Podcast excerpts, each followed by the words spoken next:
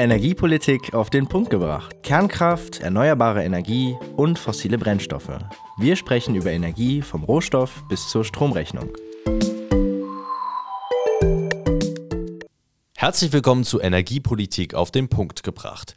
Ich bin Dominik Holl, stellvertretender Geschäftsführer der Unionsstiftung und führe durch die heutige Folge. Wir stellen jeden Mittwoch vier Experten drei Fragen zum Thema Energie. Rund, alles rund um das Thema Energie, vom Strom, der Stromerzeugung, dem Stromnetz bis hin zu Heizen und Wärme.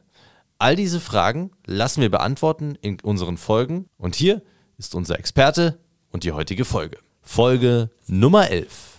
Deutsche Kernkraftwerke Teil 1. Hallo alle zusammen, äh, mein Name ist Ulrich Gräber, äh, Jahrgang 1948, über 40 Jahre in verantwortlichen Positionen in der Energiewirtschaft und der Kerntechnik äh, tätig.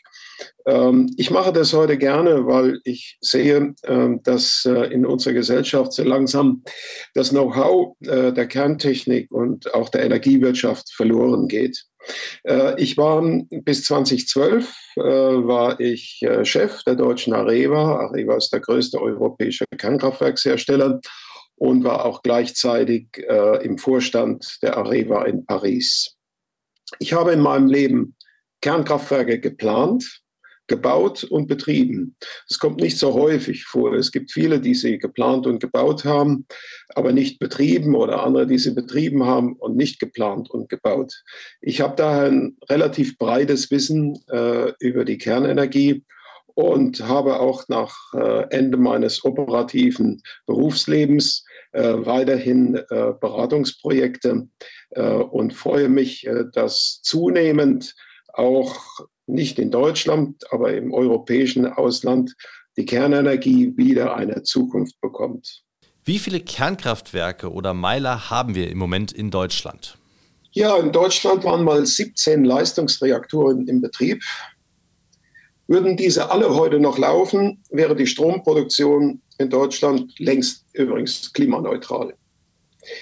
Die modernsten drei Kernkraftwerke laufen noch im Streckbetrieb bis April 2023. Sie sollten dann abgeschaltet werden.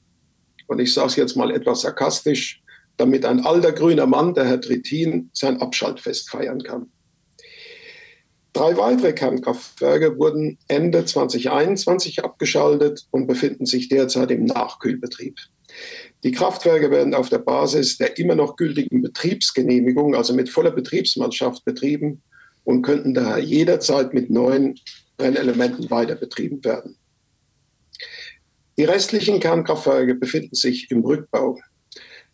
Darüber hinaus, und deswegen hat Deutschland ja auch schon eine längere Rückbauerfahrung, gibt es neun Forschungs- und Demonstrationsanlagen, die vollständig beseitigt sind oder sich noch im Rückbau befinden.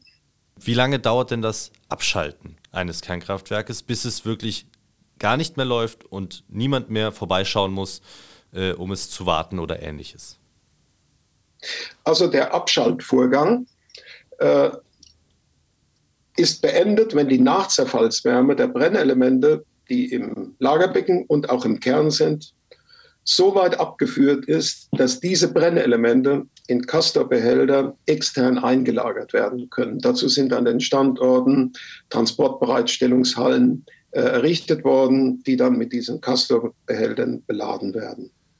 Das dauert im Schnitt 1,5 bis 2 Jahre, bis der Abschaltvorgang beendet ist.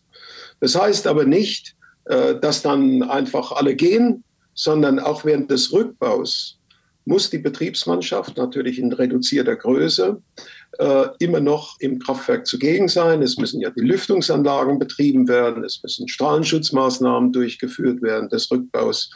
Ähm, also das und für diese Anlagen, die dann gebraucht werden, wie die Lüftungsanlagen, müssen auch noch äh, dann natürlich äh, äh Reparaturmaßnahmen und Wartungsmaßnahmen durchgeführt werden. Äh, der Rückbau dauert in einer Größenordnung meistens ja, um die zehn Jahre. Äh, das hängt aber auch sehr stark von äh, der Genehmigung ab. Manchmal zieht sich die Genehmigung länger, hinaus. Ähm, aber das ist so etwa die Größenordnung.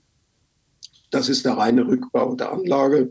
Bis dann grüne Wiese ist, da gehen dann sicher auch nochmal zehn Jahre im Betrieb.